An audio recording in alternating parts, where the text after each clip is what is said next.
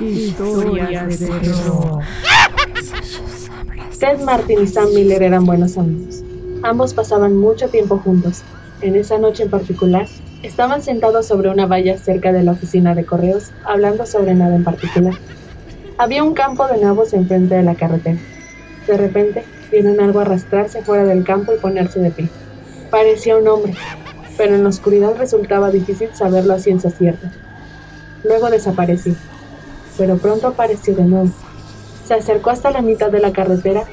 En ese momento, se dio la vuelta y regresó al campo. Después salió por tercera vez y se dirigió hacia ellos.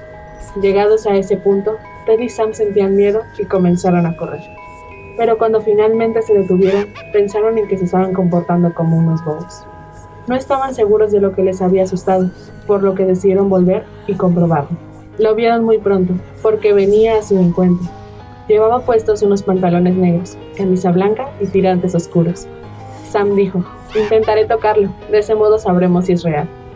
Se acercó y escudriñó su rostro. Tenía unos ojos brillantes y maliciosos profundamente hundidos en su cabeza.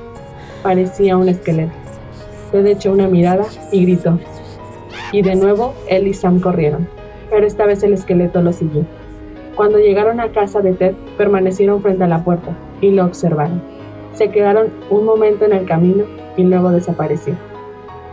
Un año más tarde, Ted enfermó y murió. En sus últimos momentos, Sam se quedó con él todas las noches. La noche en que Ted murió, Sam dijo que su aspecto era exactamente igual al del esqueleto. Historias de terror.